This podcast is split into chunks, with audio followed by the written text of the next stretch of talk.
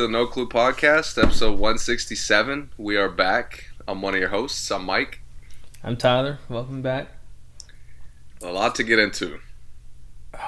Yeah, big things to get into. Yes. Um, Unfortunately, we have to start with the um, with the NFL, and it's not the conference championship games like we should have been coming in here and talking about. bigger fish to fry at this point. yes, well said. Where do you want to start? point. Brian Flores is suing the entire NFL. And Specifically, specifically Three teams. the Giants, the Dolphins, and who's the other one? Broncos. Broncos. The I? Broncos. Yeah, I believe it is the Broncos. Let me make sure though. I think it is. Giants, Dolphins, Broncos. Yes. Um, now the text. Apparently, he includes texts from Bill Belichick that confirms that there's racism in the, hiring process. Uh, do you know anything about the text? Have you seen anything So, about this? so you remember, it, it, like, the problem, the confusion is that Belichick like made a mistake in the text. He says that, or So, so Belichick texts him. This is as far as I know. I don't have the text in front of me. I could be mistaken on like certain little things, but as Mhm. far as I saw it, Belichick texted him congratulations on the job before he went into the interview. hmm, okay, turns out, oh shit, I made a mistake. They're giving the job to the other Brian Daboll. Yeah, Problem is the timeline. If he's texting that before the meeting, then the interview is a sham mm, because Right. the decision was made before Brian Flores even interviewed. right.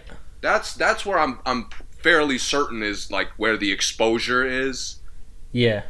Uh, but man, Either either way, so yeah, so what you're saying is either way it's a problem. Because either there's some reason that Brian Flores already had it in the bag and they took it from him, or they had already hired another coach and just was interviewing Brian Flores for nothing. for the rule. Right. Gotcha. It, Okay. I don't know, man. Like seeing this, That's just the Giants though. For Right. now, right? right? Okay. My initial, I gotta be honest. When I saw this, I was like, like I was like, like you know, I, I figured it would be just specific issues he had, Yeah. and then when I read into it, I'm like, It's apparently a class action suit. one of the best coaches in the league, one of the best up and coming coaches in the league, essentially is throwing away his career to do this. Yes. And I love that. I respect the hell out of him for it. Mm-hmm. It's just really frustrating because not only does he deserve a job, but this is a topic that deserves to be brought up. Yes. So I, I'm, I mean, I don't know, man. I, what do you think?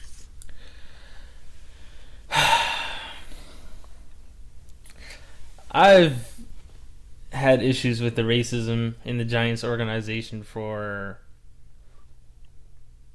probably nine years now, I would say.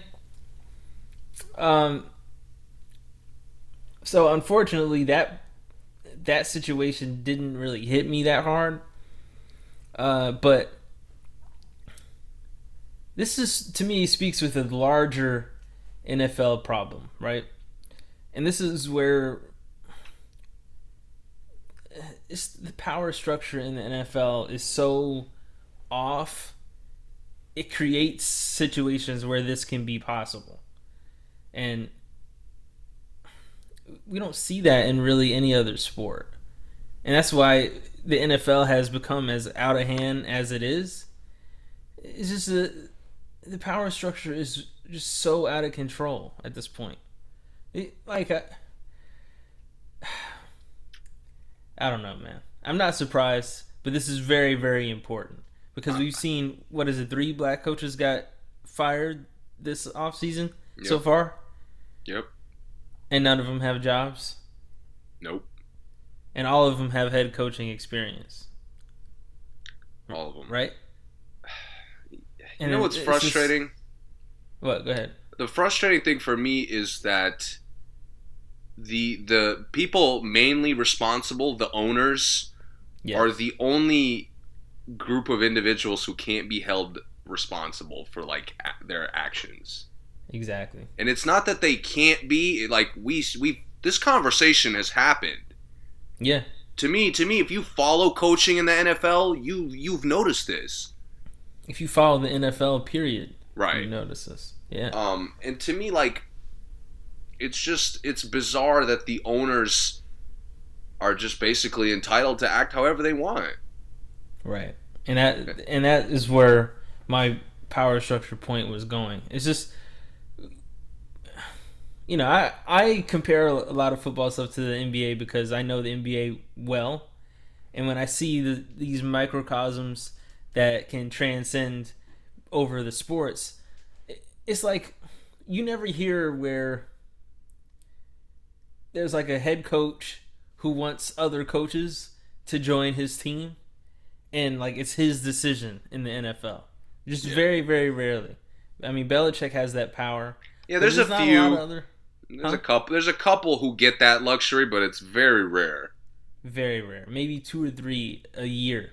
I think uh, Seattle, Pete Carroll had that. I don't Yeah, know if he yeah, does it think he now, but he did for a while. Yeah, yeah, yeah. And McVay, I think McVay more or less has that. He Now. indirectly definitely has some say. Yeah, but after that, it's it gets real thin there. In the NBA, we can name probably 15 off the top of our head that have free reign of who they hire on their staff. Yep. Nash has never coached basketball and hired a full staff of his teammates and ex coaches. Like, easily. hmm if we see, I mean, Flores can't even get a job, and he was a good, of you know, good coach. Um, Anthony Lynn, right? Is that his name? Anthony Lynn. Yeah, from the Chargers. Yeah. He had he's had a good career so far, better than a lot of other coaches. And we see how that is. Obviously, the Eric Bieniemy thing. I'm not sure if Eric Bieniemy wants a head Yeah. coaching job. Yeah, he's not as much of a focal point, but like I texted you earlier, and I only remember this because I was reading the details from things that are were said in the lawsuit. Oh yeah, yeah, yeah. Uh-huh. Jim, Caldwell. Jim Caldwell, yeah. in Raw insane, deals. Raw deal after raw deal after raw deal. I mean, he dominates with Peyton Manning. He he's awful without him, which any coach would have been. Yeah. He doesn't get a sudden- second year. a sudden thing like that. Yeah. He doesn't get a second year. No. I- look all around the league. Uh, Zac Taylor got to be awful for two years. Yeah. He's in the Super Bowl right now. Yeah. I, I just that's bizarre. And then he goes and turns around the Lions. I mean, how many people could do that? Makes the Very Lions a winning, a serious team. Mm-hmm. Three years, Done. three years, and the Lions, by the way, have been pathetic ever since. Yeah. Yeah. This is um this is a this is a bigger thing, man. And you know we haven't talked about Kaepernick in a long time. Hmm. But eh, honestly, the this is what he was talking about, man. He Kaepernick his people mistake that his like his rebellion was only against America. Like they think it was Like only, only against the cops. police. Yeah. Uh, yeah, only against police and only against you know. Obviously, it wasn't. We know it wasn't against military, but some people think, oh, it's just against the United States. Right. His bigger fight was with the NFL. That was the real fight. And the after he did it, it was a nonstop clash between the NFL and basically power structure at the end of the day. The fact that the NFL can come together and blackball someone completely out of the league, whether it's a coach, whether it's a player, staff, commentator, referee, I mean, official. I, they can come together and completely blackball somebody like a cult. It's just it's bizarre, and it, and I hope that this, I hope that this lawsuit makes a change in that. At least opens people's eyes to say, you know, there's a problem here. Yes. A serious problem, and obviously, I don't know if it will, but the first change that needs to happen is more ownership. More accountability on ownership. Yeah. That yeah. that's where I'm like, dude, like, okay, you add a rule to to you know at least get the people in the door. Yeah. But you leave alone the source of the issue. Yes. The the people who are the source of these problems, they're refusing to do anything differently. Right. And again, like it's such a minimal change to add a rule to force them to have a conversation basically. Yeah. Because and to say that the rule has been a success is is BS to be honest. Absolutely. And this just shows that because Brian Flores, I can't there's no real NFL fan who can definitively give you 10, 15 coaches better than Brian Flores. I agree. And he's an afterthought. He's an afterthought. Coordinators who who like who their the the area of the field that they the area of the team they coordinate sucks. They get jobs. Yeah. Uh, co- college coaches who have losing records get head coaching they, they get jobs, jobs. in the NFL. The the Arizona guy. Yeah. I mean, again, you're looking at a guy who just failed in college, and you pick him, but a guy who just again lifted a bad organization out of purgatory, yep. was moving the organization in the right direction. Difference of opinion. Yeah. That's Yeah. just sad. It's sad. We we get guys who are just like I texted you earlier, just wide receiver coaches get head coaching jobs. Special teams coaches. Special teams Like, coaches huh? get head coaching jobs. That that's like the that's like hiring, let's say, the Suns had a great year last year, like the the point guard coach. Earl, Or- uh, no, that was Earl Watson. He was the head coach. Who's that's like uh, like the Celtics hiring Evan Turner just because he was there for a year when they were a little bit better than. That's what. I'm saying. It doesn't make any sense. Yeah. It doesn't make any sense. Like, again, the resume is being limited by what we're talking about.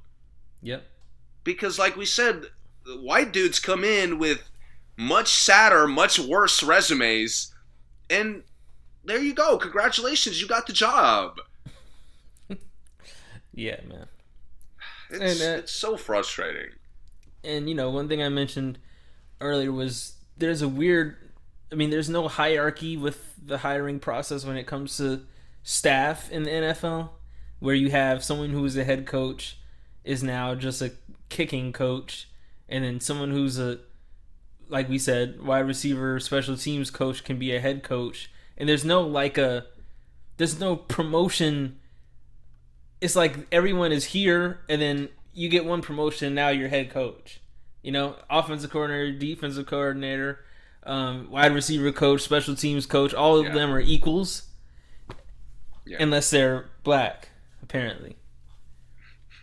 You know what's funny is uh, there's one exception, and that was the old Bengals coach, Marvin Lewis. Yeah, Marvin Lewis got to stick around and be like mediocre when they had a top seed, lose Yeah. playoff games when they were one of the best teams. yeah, Like just be disappointing as throughout the whole season when they had a good roster for I mean like almost two decades. yeah. They were competitive, but they just were not winners. They were disappointing every year. Yep. And he got like 17 years to be disappointing. Yeah. Brian Flores can't get three. or even one. Brian Flores can't get one. Forget three. Jim Caldwell can't get two. Yep. I, it's just nonsense. It's it's ridiculous. And and back real quick back to the point I made about teams having power. You think Mike Tomlin could hire a full black staff if he wanted to? Maybe. I doubt it. Maybe Tom, I- but Tomlin is an exception. Like He give me is. somebody else. Give me like give me somebody who hasn't had the tenure. There's no that- other black coaches. I can't give you another example. I'm talking about coaches right now. That's true. I can't. There's nothing else to say. That, that's the problem. You know? Tomlin, like Tomlin's resume is impeccable. In the organization, like they're very loyal to their coaches in general. Yeah. Um, but again, like it's just the resume is not applied equally in all situations, It's not. It's not at all. and we don't have a criteria for what the like why the resume is being considered an afterthought.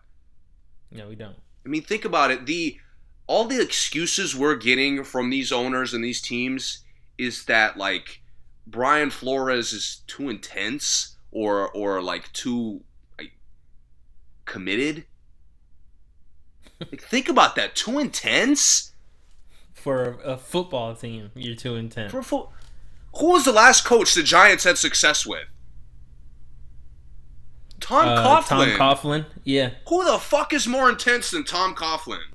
Nobody. Bro, even back then, I was constantly reading articles about the Giants on a yearly basis of ownership having to meet with him to like, yo, relax, you're a little too much. Yeah. Didn't him and I want to say him and Shockey got into it a few times. Maybe. I, am not, I'm not trying to reach too far back in the memory, but like you look at the Giants' history, Tom Coughlin I saw, and the other coach that was obviously before my time, Bill Parcells, who anything Oh, I read about him is one of the most intense coaches ever. He was. Yeah. He was. So you're literally Because you're literally ignoring the only blueprint you've had for success. yeah. But it's not. It's not about color. Right. It's nothing to do with color, really. Uh, Parcells even came to Dallas for a second and made them competitive. That's right. Like the, immediately, turned them into dogs. the, and- the concept of like too intense. It's crazy. What a fucking it, okay. So either okay, if you're not racist, then you're just an awful organization, One or the other. Yeah, pick one. right? It's Yeah. ridiculous. And speaking of awful organization, the racism has gone, has exposed, and even another awful problem. What's that? That tanking in the NFL is fucking blatant. It is. It is. that that to me, that to me, the, not only is like the racism is in itself is awful, but Mhm. it's exposing other areas of the game where the integrity is called into question. Yeah. You, you know, I, I think that owners, managers, whatever they are called now, I think they should get like almost terms to be like reassessed by the by the other parts of the franchise after maybe five years. Like you can you can keep the ownership, but after five years, you need to like get an assessment and either keep the team, either people vote you keep the team, or you got to sell the team. And it, it could be like Goodell and, you know, whoever he decides is, like, let's say, a, a panel of however many people who assess the organizational decisions over the five years. Yeah, or or it could be ex like a a strong ex alumni kind of like you know like um you know like almost a players association kind of thing of those guys maybe all of their retired jersey guys all of their hall of famers like that. from that specific franchise like the real people who care about the franchise should be able to give an assessment or something after every five years because it's, it's just crazy these owners keep teams for 25 years and never Do whatever they shake want. anything up in the franchise They do whatever they want. A lot of them don't even like take the team seriously, they don't and and it's show it's showing. I mean, again, incentivizing Flores to lose. That's Yeah. insane. It- trying to finesse him to meet with a quarterback when you're not supposed to. Yeah. And and when he when he prioritizes his integrity over what the owner wants, difference of opinion. Yep. Yep. Again, if if the only direction for a solution is owner accountability. And tanking in the NFL is so egregious. And it's bad because you lose life of these guys. I know. Like it, you tanking doesn't stop them from getting concussions every game. It doesn't stop them from getting wear and tear on their body. It doesn't stop them from getting hurt in these games. Just because you're not winning the games, you're these guys are still putting miles on their bodies. And you're doing that just for what? For L's? Just for another person to come in and take their spot? That's just crazy. You think about that. That's almost like that's almost like sending uh, kamikazes out in war, like just to lose because Yep. you know later when the um, opposing, you know, the enemy gets to this line, we're gonna t- tear them up, but Yeah. we're gonna send out our first forty guys to just die at the in the front of the line, like.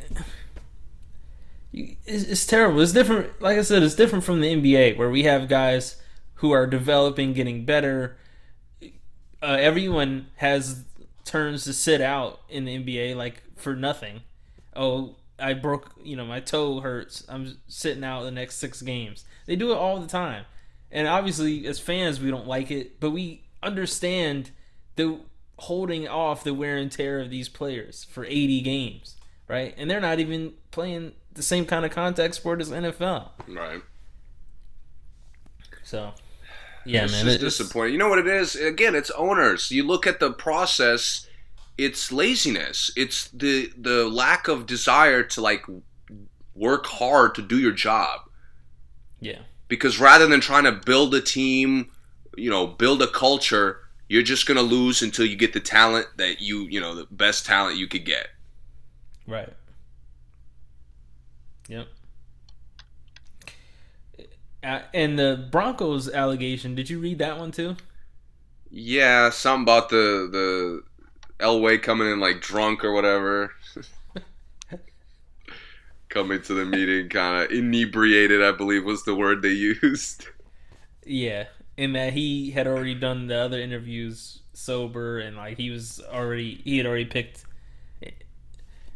Flores believes that he had no intention of actually considering him. He just came to not mean, get it- fined. That couldn't be it- again. Again, you just have to look at coaching. Think about who they decided on. They decided on an offensive coordinator who doesn't call plays.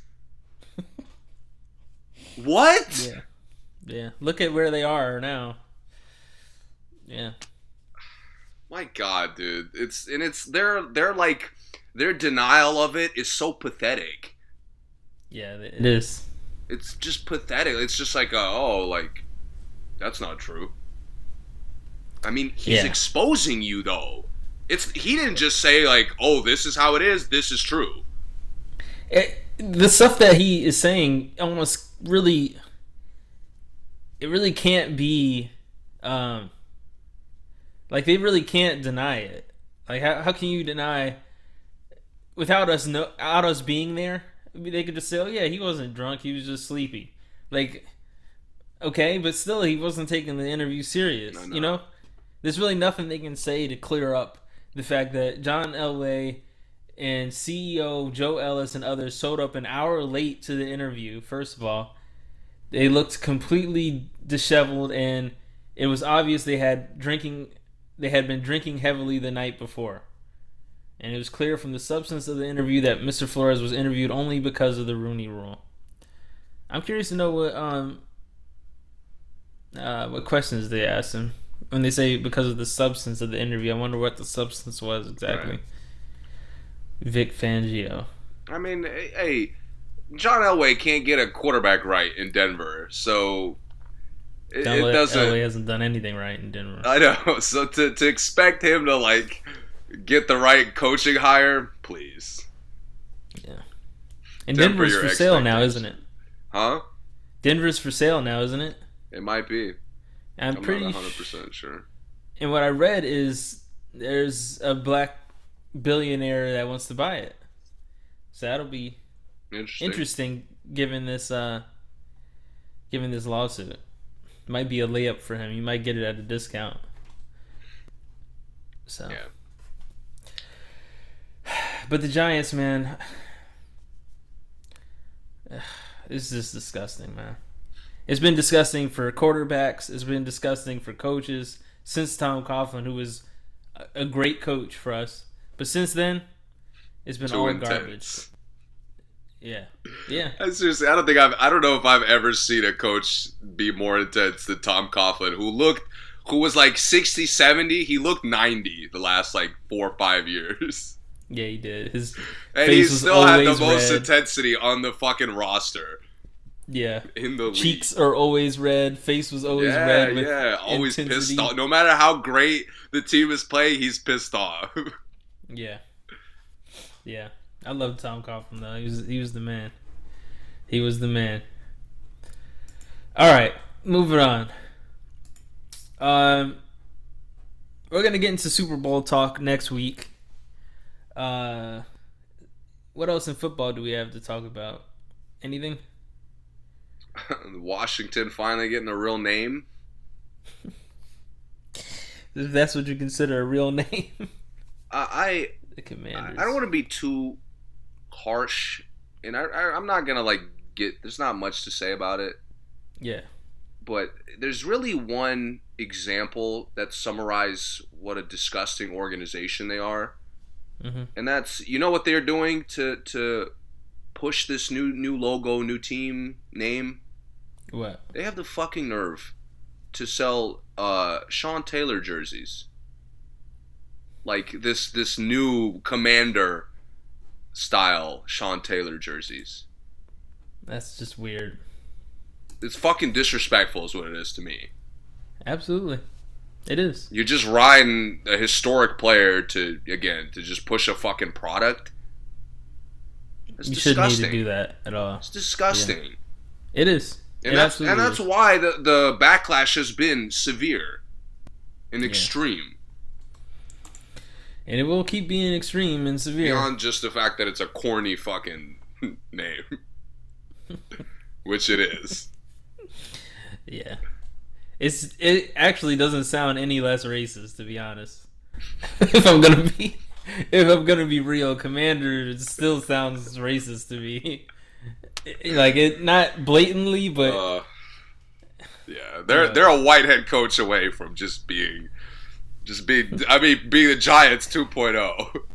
right, yeah, Their only saving grace is that they hired uh, Ron Rivera, who's Yeah. not who's at least a minority. right, right. Okay, um, let's talk about the All Star reserves in the NBA real quick. Yes. They have been announced as of right now while we're recording. Uh, did we talked. To, did we even talk about the starters? We did I not. we- No, I don't think we did. Um. Well, the starters that have been announced, at least, because we know Durant is probably not gonna play. I think. Is anyone else hurt?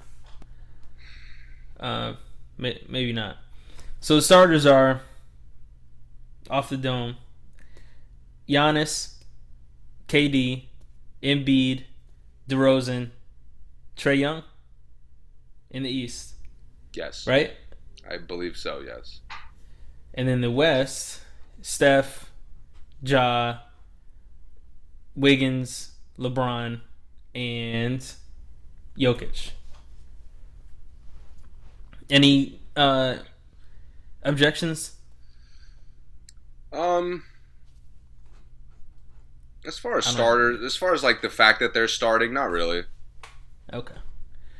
Uh, okay, so the reserves for the East: Harden, uh, James Harden, Jayson Tatum, Zach LaVine, Fred VanVleet, Jimmy Butler, Khris Middleton, Darius Garland. And for the West, Luka, Chris Paul, Devin Booker, Donovan Mitchell, Draymond Green, Karl-Anthony Towns, Rudy Gobert. Any objections? Okay. I haven't processed the West quite yet. No, no name, no missing name from the West is coming to mind off the top of my head. I agree. Uh huh. I I gave VanVleet credit like two three weeks ago. Uh, he's had a better year than LaMelo Ball. I I think LaMelo and Miles Bridges have both had a better year than Fred VanVleet. I think VanVleet would be third between those three. But I think the one the thing is Ball and Bridges are both having a good year and really no one else on the Raptors is having a good year other than VanVleet. That's that's a good point. I, I guess that would be his only his main case. But if we're Oh. talking about an all star game, I don't know how you don't put LaMelo or Bridges there. I don't either one. I would be fine with either one. But based on what they what they've done against teams, both of them have been highlight reels. Both of them are guys you want to see in an all star game. Don't you want to see what Bridges or LaMelo would do in an all star game? VanVleet, Yeah, bro. That's Yeah. that's the other thing. Like, if it's close, I don't give a shit if VanVleet's stats are better. yeah, Come on, the choice is obvious. right. I'm with you. I'm with you. I mean, hey, So- to be honest with you, Kuzma's playing in a cou- better than a couple names on this list. I I think. Um, how do you feel about Garland over Jarrett Allen? I thought that was a. I thought that was gonna be close too. I'm not mad I at think it. Jarrett Allen could could have made it over VanVleet. No, I'm not mad at it. I, I will say, I feel like Garland is getting like a really crazy amount of hype. I do too. I feel like just because like a couple guys, a couple of the league's like elder statesmen gave him a shout out or like met with him or talked to him, Yeah, that he's like the future of the league or some shit. I'm not. I'm not feeling all that. He's good, but he's He's uh, he's straight. He's, he's like VanVleet. To me, he's slightly he's more under control. yeah better shot taking, more Yeah. under control. Not a, maybe not quite as explosive from the perimeter, but takes better Right. shots. Yeah, and he's another one. I don't know if he's playing. I think his team is better, but I don't know if he's playing that much better than Ball or Bridges either. To be honest, I mean, I think Yeah. his team is eating, but and they're in Cleveland. I would have liked to see Jarrett Allen make the team over VanVleet. Still, I'd rather see two Cleveland guys than see VanVleet there. Let's be honest. What is Khris Middleton doing here? I didn't know he was active. That's what I'm saying. Yeah, I was. I I just wasn't watched. go there because I was like, man, have I seen Khris Middleton play this year? That's what I'm saying. I just watched them destroy my Wizards. I Yeah. either I didn't notice him or he wasn't playing. Yeah, he's. Those three names are are definitely the arguments here: Garland, VanVleet, and uh, Middleton. So, like I said, I, Who did we name as the taken one from starters for the and- East? huh? Who did we name as the starters for the East? Go through them one more time because I think we missed somebody. Trae Young, DeRozan, KD, Giannis, Embiid. My bad. I didn't hear DeRozan the first time. Actually, I don't think I said Embiid the first time, Hmm. but yeah, He's an Yeah, obvious one. Yeah. So those four, I mean Okay. those five are they make sense as starters. Um This was a But- down year for the league's star power. is it? I I just thought more guys are emerging. No? So many injuries. Yeah. Cuz No, you think no, I do think a lot of guys are getting a lot better, but like th- there's guys on here that have that have done the same thing. The team is just not as trash. yeah. Like Karl-Anthony Towns has done what he's doing now for years. right. Like to Yeah. me, Zach LaVine has put up similar numbers to what he does now. He was the all-star last year. That's right. I think Yeah, I think he was. Yeah, Mm. yeah. Since he's been on Chicago, and DeRozan, I'm not sure if DeRozan was last year, but DeRozan's been, I think, really close to being an All Star starter other times too. But I'm not. I don't remember if he has been. Um. Okay, so the West. Oh, and plus, uh, KD's not gonna not gonna play, Mm. so that may open up a spot. Probably will be Jarrett Allen in that case since they're there, Kyle Kuzma, or LaMelo or. Bridges. Just kidding. What'd you say? Kyle Kuzma. Just kidding. Uh, we we got to talk about them eventually. Uh, We will. I'm sure they'll Maybe do some something drastic, or we'll talk about the fact that they didn't do anything drastic. right. Um, no, it. You know what, man? I I get Steph and Morant starting. I get it, but just something about neither of Phoenix's backcourt players starting. Uh, it, it just like it just irks me a little bit.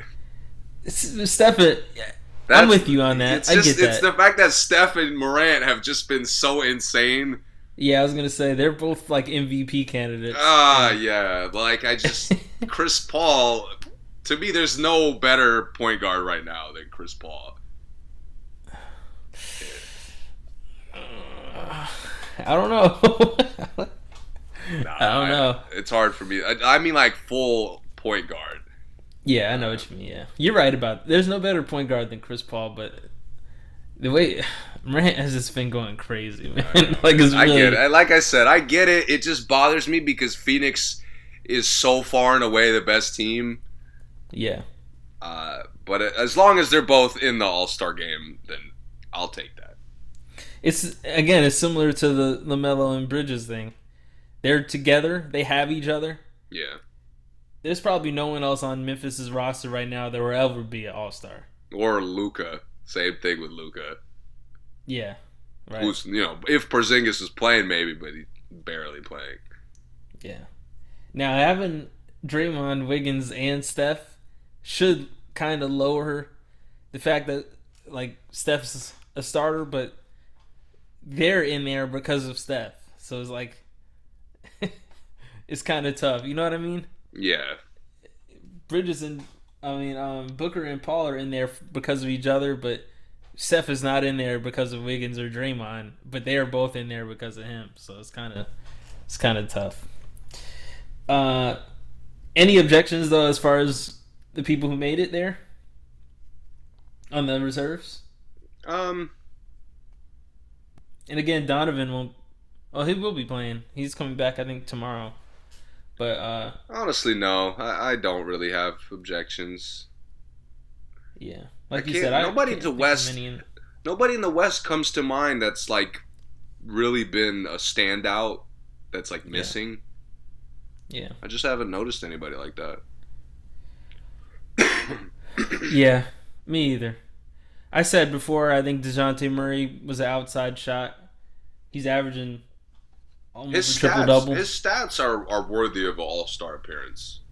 yeah, And, and, if, and- if they were better, I think that he would be in there.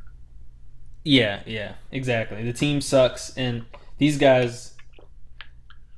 I say that, and I don't really know who he would replace. To me, the- let if if uh, if um, Phoenix was battling for the first spot instead of comfortably sitting in it, yeah, I'd have no problem taking off Devin Booker mm, hmm or.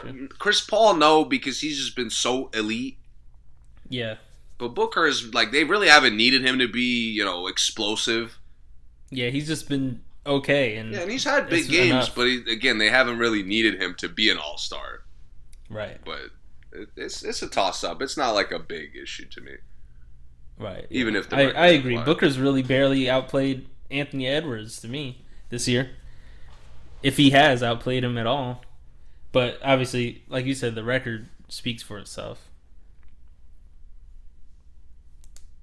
I wish there was somebody in the East to take Jayson Tatum's spot. Tatum's gonna be healthy though, right? Uh, yeah. Who? Right now, uh, only Durant is gonna be missing. Oh, and LeBron. So there will be another West player because LeBron will be out. So It's a weird All Star break to not see LeBron. I don't remember. I don't know if there was ever an All Star break LeBron didn't play in.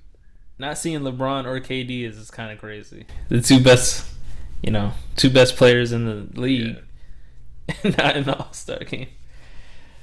So, who who would you have replacing LeBron in the West? Anthony Edwards is not a bad name. Okay. They're finally they're finally a playoff potential team. Yeah. Uh, I, I have no problem with crediting more than one of their guys because Edwards and Towns have kind of like set the tone for them. Yeah. I Maybe agree. even like the last month, I think D'Angelo a lot of times has been all star caliber. Yeah, me too. He's played really well. Yeah. I think it does I think it does end up being Edwards or um Edwards D'Angelo or And it's like Murray. It's like like Edwards if his stats are even close to, to good enough, it's a Mhm. no-brainer to me. Yeah, I think Like- so too. Like dude, if there's anybody I want to see in the fucking All-Star game, it's Anthony Edwards.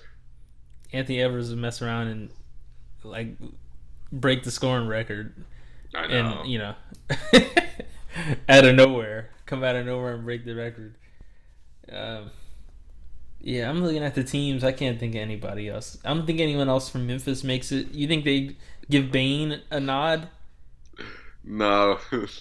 i mean he like just his production for what they ask has been all-star level, but not not like an actual all-star. right yeah he's been given all-star effort I'm Yeah. sick of him. If I watch another fucking game and he can't miss, I'm gonna be sick. He was eating yesterday and talking trash to um Randle Hey, him and him and Brooks have like gotten better off of each other. It's really tough. Yeah, yeah.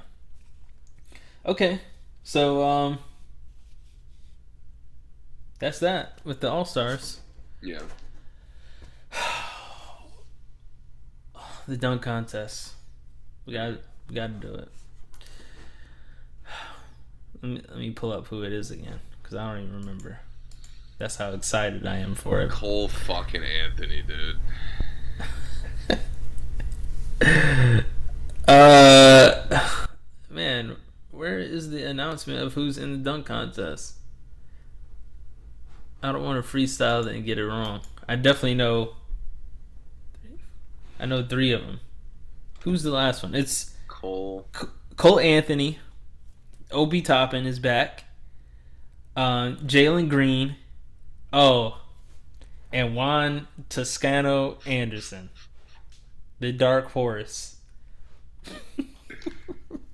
Oh my god. I, I gotta ask. Oh, I gotta man. ask. At this point, are we even watching the league? The people who make these, are we watching the fucking league, or are we just like looking at like dunk amount stats?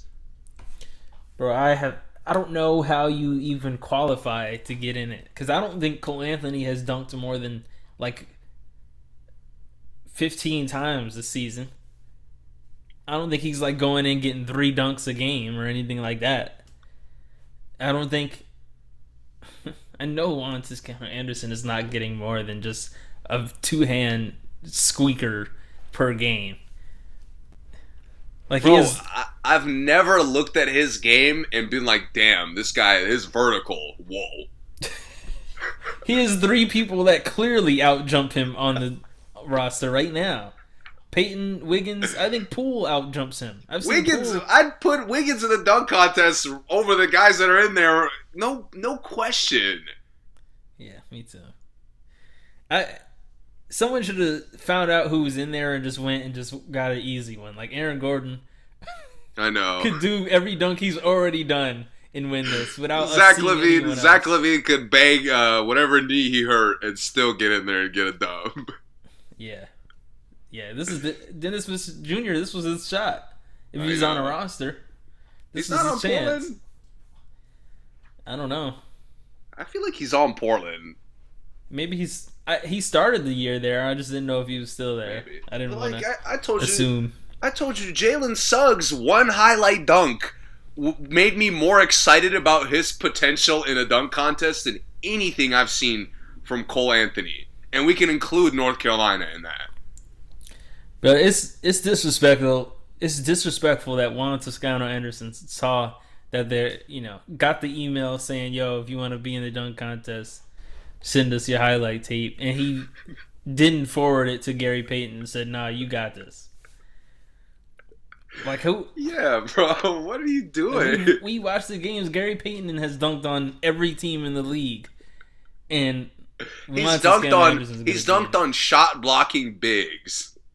Yeah, Well, any dunk Toscano Anderson has is like is like a quick quickness dunk, yeah, yeah. avoid the defense dunk, or like a get it in the rim before I get blocked dunk. Yeah, yeah. Or a completely wide open alley oop, like the defense stops playing because they know, you know, it's about to be a highlight, and he just drops it in. Yeah, Yeah, it's gonna this is gonna be terrible. I mean, hopefully Obi Toppin does something cool, but I think he gave us his entire bag last year. yeah. So- I don't know what he's gonna do. yeah, last It's year just- I think he did everything he can do. They have to find. I think they're offering more money than before, but like that's that can't be the incentive. They have to find some type of incentive for these guys to participate. These guys are so spoiled, man. It's just nothing. No, you're right. You're right. Some no- of it is on them. I, I agree, but like I, I want you know how LaVine and Gordon are like, you know, I, I've done it all, like I ran out of dunks or whatever. Yeah. I want that's what I want my dunk contest to be over the years. See, but I, I thought maybe this was just a fever dream, but I thought we could have. I thought back in the day we voted like who was in the pool to be in the dunk contest. I thought you had to be voted like to qualify before. Maybe I'm wrong. I don't know. At one point, I for some reason I vaguely remember voting for somebody to like, and then out of the twenty names or something, then fi four of them got to be in it because it's just crazy to think we're gonna see guys we've never actually seen dunk be in the dunk contest. This just doesn't make any sense. And Jalen Green, I'm excited to see him in it, but I just don't picture him winning a dunk contest. He's like six nine. And and th- of course, if he wins this one, I'm not gonna care. No, I'm not gonna care either. No, no. I've seen like Terrence Ross versus uh, what was the guy's name who painted himself that year? painted himself and then dunked over the painting. Man, what was his name? Dude, I, I don't know. I know what you're You don't remember that? He played for I the. Jazz. Uh, about. Jer- Jeremy Evans? No, Jeremy Evans. that was it, right? that was Yo. exciting. You know what I liked when they went from the stars started saying no, and they started picking like bench warmers and randoms. Yeah, But the difference is they were picking guys off of either internet hype or knowing guys who had bounce. Yeah. Guys that people still, at least like real league fans, still wanted to see in a contest. Like I, I would take watching Gerald Green in a dunk contest until he completely stops playing basketball. I would I take him in it right now, and he was never really a star of a team. Bro, Terrence Ross could get off the couch and give me a better dunk show than I'm sure these guys will. Yeah, Again, yeah. like I mean, it has to be the these there's no way there's no way Cole Anthony was the first call. Toscano Anderson? I know That's damn well I know away, damn man. well they asked like half the fucking West. Half the West players that could dunk.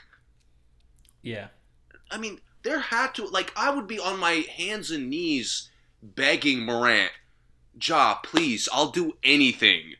Any promo, any like financial incentive, anything, please. you know what? You know what the what part of the problem is? I think, and this may be a reach, but maybe Sprite gave a bigger incentive than AT and T does for the dunk contest. Mm. Because since it stopped being the Sprite slam dunk contest, it's been trash. Ever since. Yep. Ever since it stopped being Sprite, it's been trash. So maybe there was something Sprite was putting into the pot that made it nicer, you know? Yeah. Um, I don't think that's a reach. The results speak for themselves. yeah, because I think, let me see when the, I'm going to look up when the last Sprite dunk contest was. Uh, because now I want to know for sure. Sprite dunk contest. Uh, I mean, bro. oh, well, I guess like, no one else looks at it like me because I can't find that. Even even a guy like Okoro, Okoro for the the Cavs, who's like a power dunker. Yeah, I'd still rather see him try to see what he could do in a contest than Toscano Anderson. yeah, me too. It's just bizarre. Who the fuck? Who even like got? How many names did they have to go through before getting to Toscano Anderson? Because if that conversation didn't happen with Wiggins and he said no, and then Gary Payton for some reason said no, that's the only Gary way I Payton is a understand. clown for saying no if he said no. Right. I, I can't imagine he would. But like you like you said, this is it's people that we would actually want to see in it that are saying no, apparently, or not answering the email or something. Like I said, how does even as a player, like come on, like you and I both know we don't have enough pride to say, uh, to compete in something we know where there's like three guys on the team better than us at it. So why would we compete in it? You know. Yeah. So that, that's the other thing that's kind of strange. See, I guess no one dived as deep as I am into it because I don't see when it started being AT and T and stopped being Sprite. It doesn't say anywhere. It does Yeah, not say weird. anywhere. Hmm. but there has to be a connection. It has to be some kind of uh Oh yeah. AT&T, the sponsor for the dunk contest, will provide a hundred thousand dollar contribution for the three dunkers, forty grand for the winner, thirty grand for each runner up, and donate five grand, uh, or five G's to rep- represent their nationwide five G network toward HBCU student initiatives. So, They're getting forty grand, bro. If you win, you get forty grand. Yo, if I punch somebody in the game right after All Star break, my fine is more than that. yeah, yeah. If I criticize the ref after the game for being blind as fuck, which he normally is, I I get Yeah. fined most of the time more than that. Yeah, they do. Yep. Forty k. AT and T, really? That's all y'all got? Guys getting paid millions of dollars a year. Hmm. I wonder why nobody cares. And only five grand to the. Why the fuck? Why the fuck are they making more, dude? This this should not. This it should be 10k to the winner, 40k for the fucking charity. Exactly. The That's what I'm saying. That's the part that's crazy. Yeah. Priorities are all out it. of whack. Yeah. I. Oh, here you go. Say goodbye to the Sprite Slam Dunk Contest. This is from 2015. Company deal will expire at the end of the 2015 season. So, since 2015. Oh man, let's let's see. Let's try to harken back to the last dunk contest uh, since 2015. The la- the 2015 one was the Gordon versus um, LaVine, was it not? I feel like it was. Sprite, you guys are not slick, man. You guys are not slick. 2015 was the LaVine, the LaVine and Oladipo year. 2016 was the LaVine and Gordon year. oh, so first AT and T year they got blessed.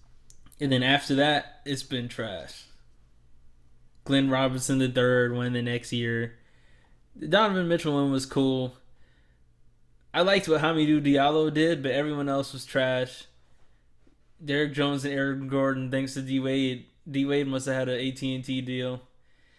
Anthony Simons. Why you expose my guy like that? and then the Anthony Simons one was this. We already know that was whack. That was disgusting actually. So something strange going on, man, with the dunk contest. But None we'll of be it. tuning in, and if it's fire, we'll say it's fire.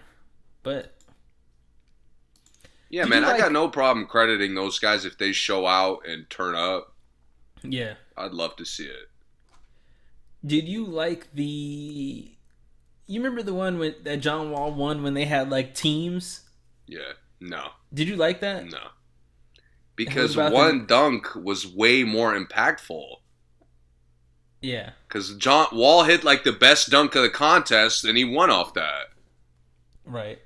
You know, And I think he only did one dunk, right? I think or it was only dunks. one or two dunks. Yeah. Harrison Barnes for some reason got into it that year. Look at how look at how lopsided these these teams are. Harrison Barnes, Damian Lillard, and Ben McLemore versus Paul George, Terrence Ross, and John Wall. That was the lo- the matchup. Oh my god. yeah. Oh my and obviously God. Terrence Ross, Paul George, and John Wall all won their rounds. So I'm shocked. remember Ben McLemore jumped over Shaq in the throne chair Mm. and he had the little crown. that was trash. All right. Anyway, Macklemore. Macklemore hasn't drove to the basket since. Not at all. All corner threes since. All right. Trade deadline is coming up. We may or may not be podcasting the day of the trade deadline, so we're gonna go ahead and talk about the possible trades or teams that need to be traded or any of that now. Last week we touched on a lot of it. We touched on some of the guys that we're thinking about um, that we we think may get moved. Uh, this time we're going to talk about some teams that we think may need to make moves. So, for you, when I say that, what team do you, you think needs to make a move? Do you first think about for contending or making a move just to be good at all? Because like there's some teams that need to make a move just to be competitive in the first place. I, I think um, I think the initial priority is to like fill out the roster Mm-hmm. because Chicago's facing a lot of injury problems. Yeah. So to me, regardless of what situation Chicago was in, Mm-hmm. I, I, they're they're kind of in a like a must make a move situation. Mm-hmm. Um, but I don't know. What do you think about first usually? I I thought first about teams that need to make a move to win a championship. I think because a lot of times the teams that don't it's a little more unclear of how much making a move would help them. Like for instance, the Knicks or The I, Wizards. I'll just I'll say the Kings because the Kings are like the go-to team because they're like a gold mine of talent that for some for reason no reason. right. So I don't know what trading Fox and Buddy Hield for anybody really does to the Kings No. immediately. So it's hard for me to even gauge whether they really need to do it or not. Yeah, they probably need to do it eventually, but do they need to do it at this trade deadline? Probably not. It's because nothing is going to change this season. They're still never, still not going to make the playoffs this season. You know, Yeah. even if they took, you know, two All Stars. So, I went to, I thought about the teams that I think need to make an immediate impact to get over the hump of being contenders to favorites, basically. You know, Yeah. um, and I'll start with uh, the Utah Jazz. We talk about them, talk about them a lot, probably more than like any other basketball podcast does. I would say we do. Um, for the last probably five weeks, I've been mentioning that I think Joe Ingles should be getting traded. Probably the last year, I've been mentioning Joe Ingles needed to get traded. Sounds about right. And then here comes rumors that he was going to get traded right before he tears his ACL and is done for the season. So they waited and waited, and I'm not sure why the teams have to make the trades on the trade deadline. I, like I don't get why they have to wait till that day Uh, yeah, to make the that's a good- trades. That's a good point. So they could have been made the trade. I mean, it's clear that they wanted something different. Um, what I read was that Harrison Barnes was going to be the one for Joe Ingles, which would have been absolutely perfect for the Jazz. Perfect. Yeah. Exactly what they That's needed. all. I- All I need, really. I'm good. they would be set. I'm good. If So- you're not good enough to, you know, at least be as good as the other contenders at that point, then Yeah. we're we're the ship has sailed.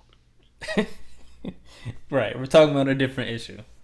So, um, I think they have a lot of assets. I think they have, at this point, I think Jordan Clarkson is a viable trade asset. I think they can move on from him because he averages like a minus eight in the games. He doesn't really play well with the other starters. So he he has to be a six man that is in there with really the complete bench. So he's really not playing the six man role No. because normally the six man just fills in one spot from the starters. He has to be like in a five out situation because most of the time guys are just standing watching him play one on one for the whole time. I think he's a good asset. I think Royce O'Neale is a great asset. I think Bogdanovich is a great asset, even though apparently they really like him, like they're not going to trade him. I think you can find a lot of guys that gives you what Bogdanovich gives you for a lower price and probably a more Versatile option. version. yeah, yeah, probably younger, more athletic, more versatile. I mean, I would take Korkmaz over him, like right now. I've seen everything I've seen from Korkmaz. I think he gives me I just what too. Bogdanovich gives me. I would too. Um, so that- I think they need an efficient other scorer. They need a versatile front court player, forward. Um, I think that that takes them a very very strong step forward from where they are, which is a team that's kind of stagnant, same spot every year. They miss, you know, Donovan goes out. They lose what they're three and seven in the last ten, so it's tough. Tough. Okay, I like that. I, I, that's a good team. I mean, Utah, we talked about a lot. I think uh, a lot of the you know extended points that had to be made about them, we made them. Yep. In previous episodes, I just again, my thing is I'm tired of seeing the same shit. Yeah, And and guy like v- versatile players give you different options. Even even guys that are you know in the end of the Rudy Gay, yeah, he opened he's made your bench more versatile just because he he he's a versatile player. yeah. I just Even the I- little bit that they played Paschall, he does that for them. yeah, all, all those assets aren't really versatile. Right. That's that has to change at some point. Yep. I'll Okay. give you a team that's a bit of a surprise because because Chicago's like a necessity. hmm Um, it's not really like a specific move. Right.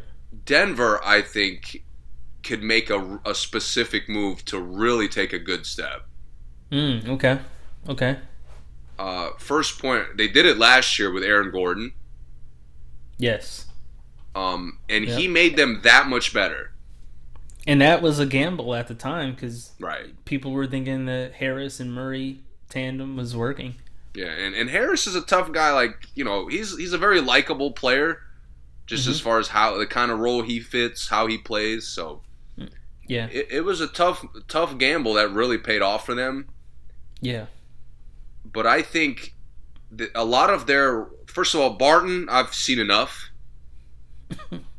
I Yeah. I defended him for a long time, but like you don't do anything consistently. Yeah. And and I'm tired of seeing you get the ball like you're fucking Jordan Clarkson, bro. Yeah. So so to me to me Barton is the main asset because Mhm. I, I don't need your guards to get upgraded.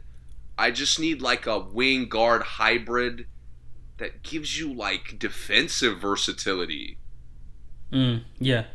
because you're Yeah. so dependent on three guards.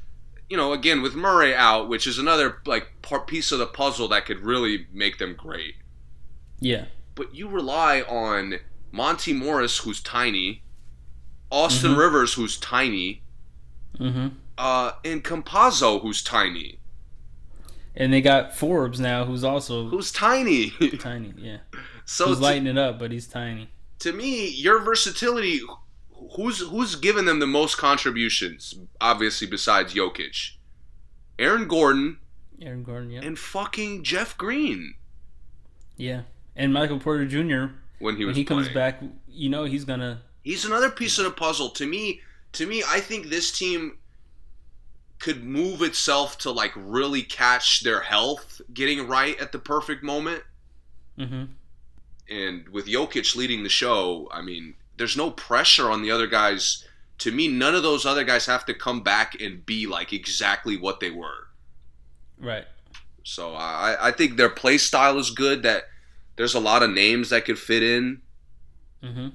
Uh, and I would like, I mean, you know, obviously this is just off the top. I don't think this could happen, but like Evan Fournier Mm, mm-hmm. is a guy who would fit right in, high IQ player. He's got good size, and he's explosive enough to, to put up 30.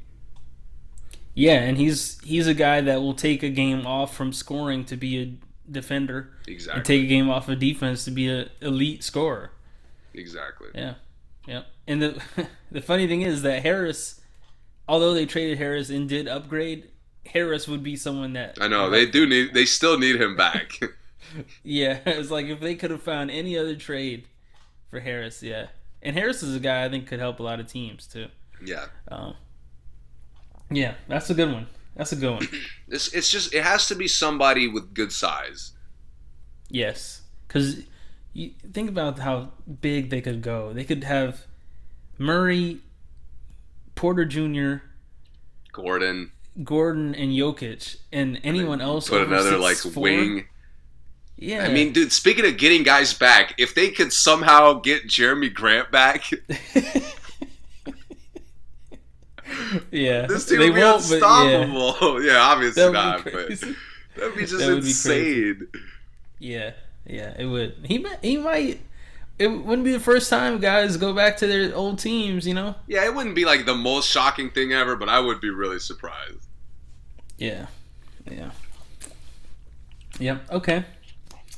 Um mine is another team we talk about a lot and it's a love-hate situation I feel like for both of us with this team and one year they have uh, they look like they're good, next year they don't.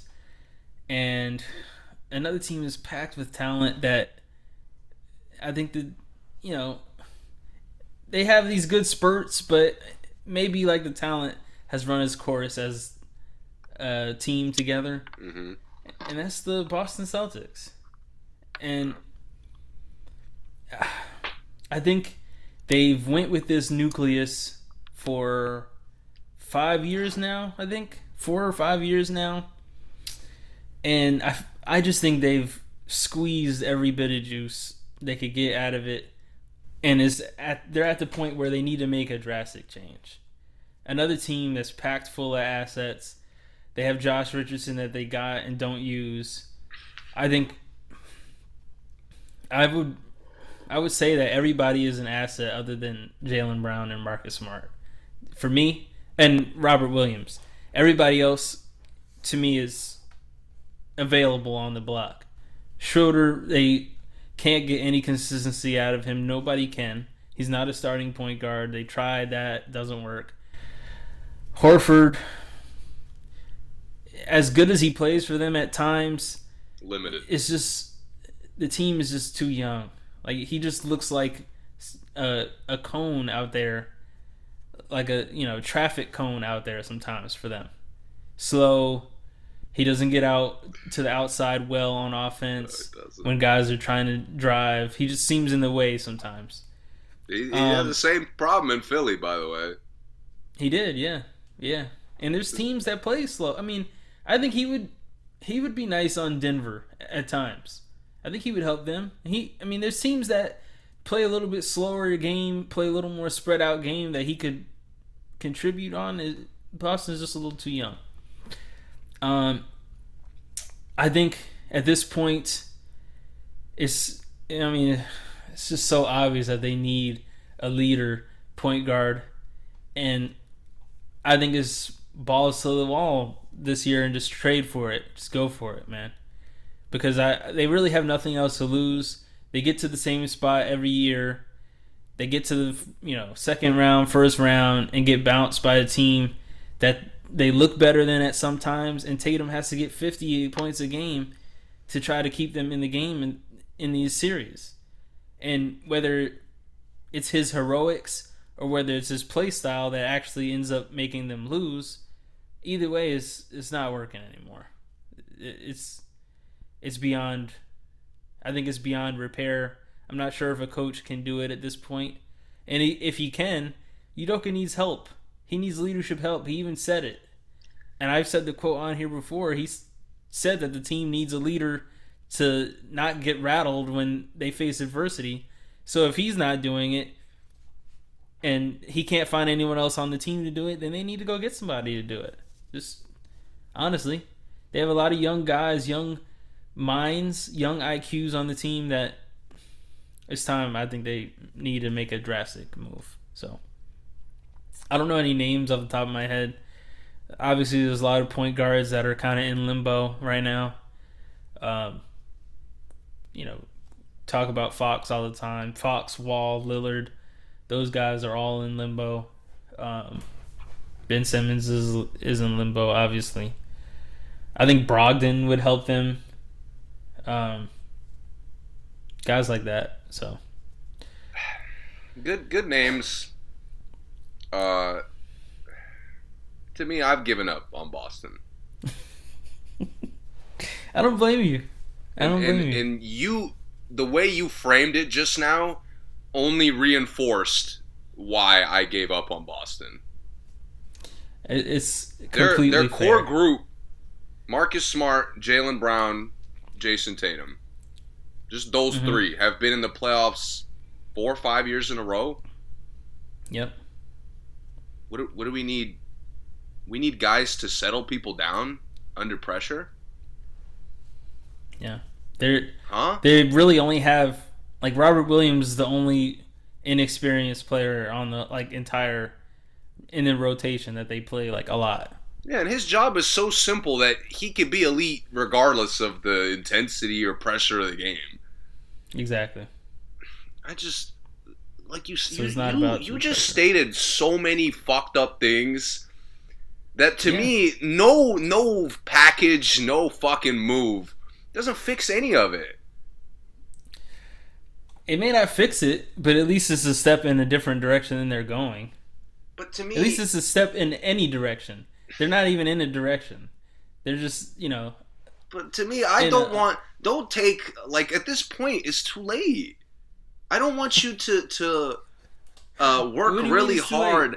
I don't want you to work really hard now to make a big move like you're like still trying to be a contender. oh, I gotcha. Yeah. Team is mediocre because Jayson Tatum could be the best player on the floor, and then he could go nine points on two of fucking eighteen shooting. mm-hmm. And, And be okay with it. right, That's the biggest problem. Right. Take awful shots all game, ignore teammates all game, and we're moving on like it's a bad night at the office. More like Yeah. a selfish night at the office, but you know, to to them Mhm. apparently it's a distinction without a difference, Yeah. which to me that's that's my whole problem. There's no the culture's not there to influence Tatum to change. The Right. willingness to like call out Tatum or or for that to have any kind of impact is not there because Smart tried it, didn't work, Mm-hmm. and you you combine that with a first year coach who's over his head. Let me let me ask you this. Obviously, this is not a trade that could possibly happen, but if they traded Tatum for Lowry and Jimmy Butler, you don't think they're immediately contenders? Like they traded Tatum and You Smart couldn't have Lowry. picked. You couldn't have picked like better leaders. That's, that's what I'm saying. Look, like if they could get a top tier leader, even a Conley, if they could get Mike Yeah. Conley, yeah, then then I'll come on here and say like this is a great move. Even if this team doesn't improve or get better, this is Yeah. like a culture adjusting move that they need to make. right, right. W- When we're going out in free agency, like Schroeder's not who we're looking for. Especially after he's you have him on like Dollar Tree discount status. Yeah, yeah, but it's like y- you lack leadership, and the guy who literally didn't lead for a single second all year last year, that's who you go to. Right. And they like and they Yeah. lean on him when he shoots the ball well. It's terrible. What are you doing? Yeah. And they had a leader that they didn't embrace. And then let's just let's That's what I'm saying. That's that's another really big issue I have because we're talking about like, oh, you bring in good character guys, the team goes in the right direction. Marcus Smart has been there for years. yeah. Th- He made an effort to fucking reach out to the team. The inconsistencies are the same as they've ever been. Yep. The selfishness is the same as it's ever been. They just act like he was tripping. Like, oh, that's Marcus. He's wild. Yeah, keep keep sitting at 500. Yeah. Good luck stressing about the plan uh, as to who you get bounced out in the first round by. Hawks taking him out easy. First game. If they play the Hawks. But first game, they out of here. All right, next team. Who you got? Uh, third team, right? Second team. No, I went Chicago, Denver. Oh, you you said okay. I didn't know Chicago. Well, Chicago was is like, yeah, I, I could probably give another one. okay. Um, I mean, this is an obvious one, but Philly, Yeah. we can't, we can't sit by and watch, like, how good this team can be. Yeah. If I'm in that organization and I'm seeing, yo, we lost Ben Simmons and we're just as good as we've ever been. Yeah. I, I don't know how. mu- Granted, I haven't seen them enough to really deep dive why they've been winning lately. Obviously, besides Embiid being a machine, Mm-hmm. but to me, the experience is there. Yeah. It is. Your coach is as good as you could find with even the, the flaws I've, with the problems I've had with him the last couple years. yeah. Um, again, guys, uh, Doc Rivers' strength. Role players know why they come into the game. Yep. That's why Korkmaz is getting better. That's why Tobias Harris finally belongs. Thybulle. Thybulle comes in, gives them exactly what they need. Yep. Who, by the way, Thybulle, by the way, is making a case for one of the best defenders in the league, Absolutely. and nobody really cares, which is frustrating. But and he he immediately flipped what the Lakers did to Drummond. Drummond is getting like 26 rebounds off the bench in games. yeah, Like Lakers couldn't get him to get 10 rebounds. I know, I know. 76ers he gets 20 rebounds basically anytime he gets a full 30 minutes on the floor. I know. Th- That's that's my thing. This team is as good as they'll they're gonna get. Yeah. Like this to So- me, the the same way they made the Tobias move, even though that didn't really you know work out as maybe as well as they would have liked. Uh-huh. But still, uh, again, you you adjust, you add a little bit of versatility, you add. I mean, you know, maybe you make a splash even and add a Bradley Beal. You're right there. You're right there. You're just as good. Bradley Beal alone makes his team just as good as every other team in the East. They make it, they become the best team in the East. I know, they If become the only favorite. Simmons, yeah, if they only lose Simmons and get Bradley Beal, they're the best team in the East to me. I mean, speaking of situations that can't happen, if some way Lowry was a like a way they could get him. Yeah. It's that easy. I I, I mean, not I like Maxey. I just don't see him as a championship point guard. But I mean, if you have Beal, it don't matter. I know. To me, it doesn't matter. You have someone who's capable of leading the league in scoring on your team with a center that's capable of leading the league in everything.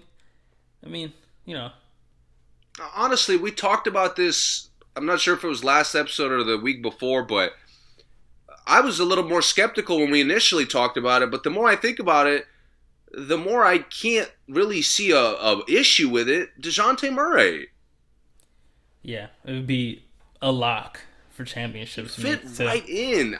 Again, this Yeah. team plays their culture, their play style, even with Embiid dominating as much as he is, is is perfect. Yep. is perfect. Early in the year, I did watch them a, a good amount early in the year when Embiid was out and the their lineups were in shambles.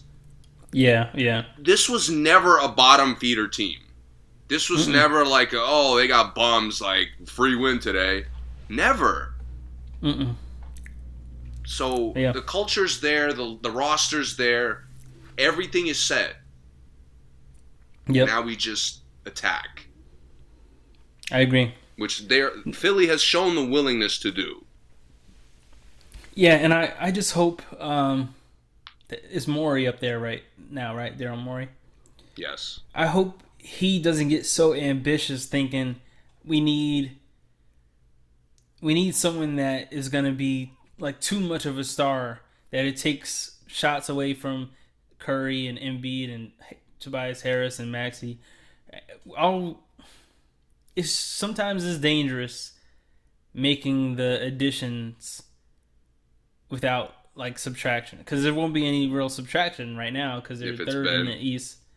Yeah, R- right. So making some additions aren't always good additions. You know, I feel you. we've seen it a lot of times. Um, so it may it will be tough, but I hope Morey doesn't try to really go crazy with the additions and lose a chance to get someone like Murray. That would be an easy transition into their roster. And and what scares me because what did we just hear that Sacramento said like all right, y'all are asking for too much. yeah, It's not worth it. We're out. yeah. Too many picks. It was like Fox, Buddy, and a bunch of other picks. Like no, That that scares me because that is exactly how you miss out on DeJounte Murray. yep, So Yeah. hopefully that doesn't come back to bite them. I mean, it's how you miss out on Fox. I mean, you don't need much more than Fox. I know. You really don't. I mean, I, and I know Fox has had a rough year, but I, I think a lot of the media guys underestimate how rough it is playing for a bad team Yeah, yeah. It- and knowing that you're the number one trade asset on the team. It's tough, Yeah. man. the motivation like when you have nothing like really be motivated to play for or compete Yeah. for Yeah. that's that is demoralizing Fan base sucks. The city sucks.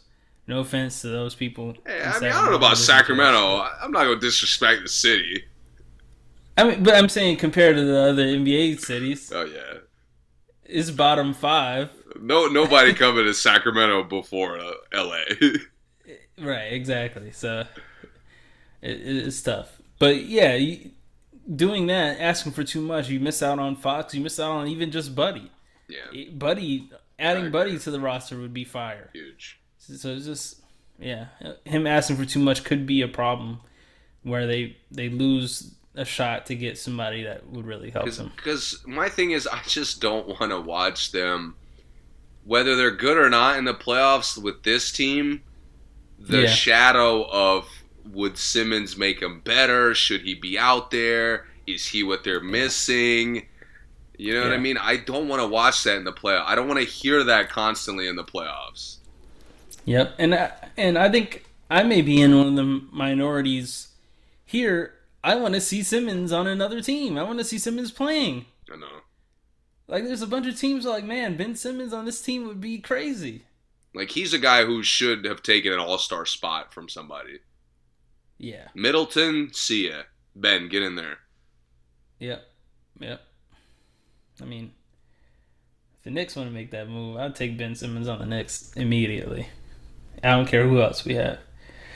Anyway, I'll take Ben right. too. Even if I'm assuming you know Beal was going, so I'd take Ben for that. yeah, Better than Yeah. just Beal walking out the door in the summer. move Dinwiddie back to the bench or to the two. It's You not- trying to coach the Wizards bad. next year?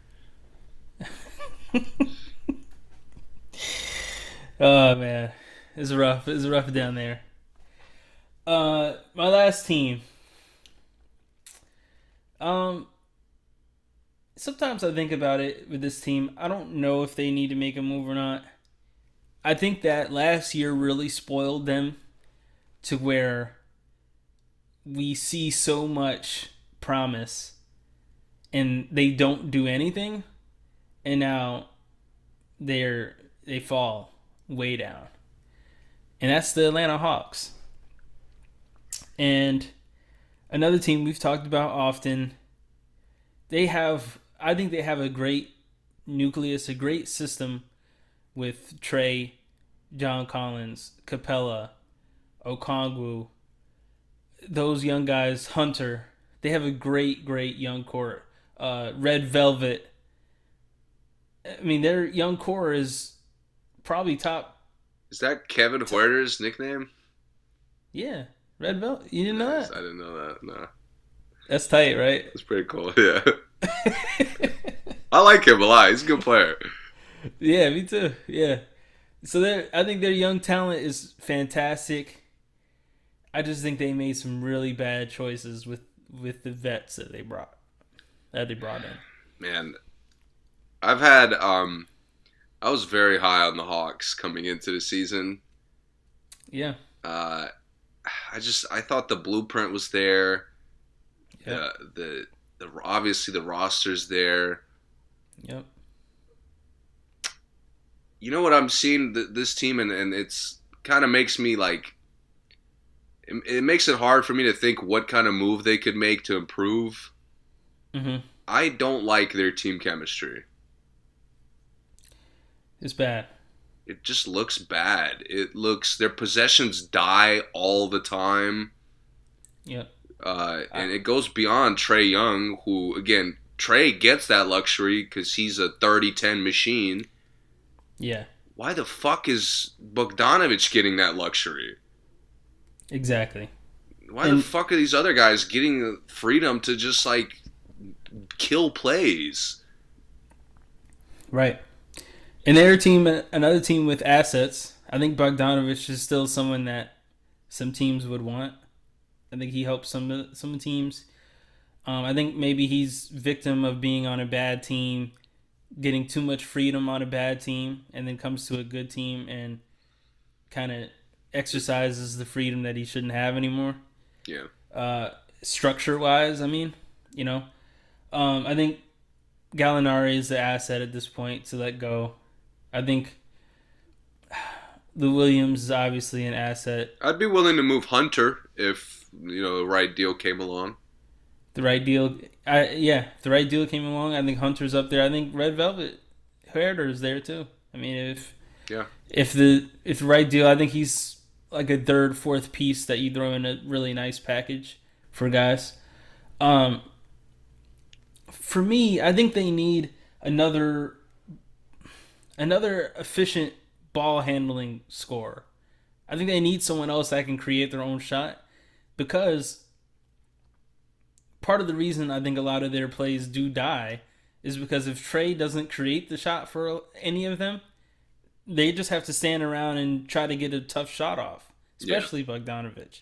Yeah. And he's someone who, I mean, he has a nice step back here and there, but he's not a one on one guy. He can't create a shot for anyone else, anybody else on the court. no. We see John Collins and Capela catch alley oops all day. I've never seen a Bogdanovich alley oop pass to either of them. I've seen Hu- Huerter get lobs before Bogdanovich. Yeah, right.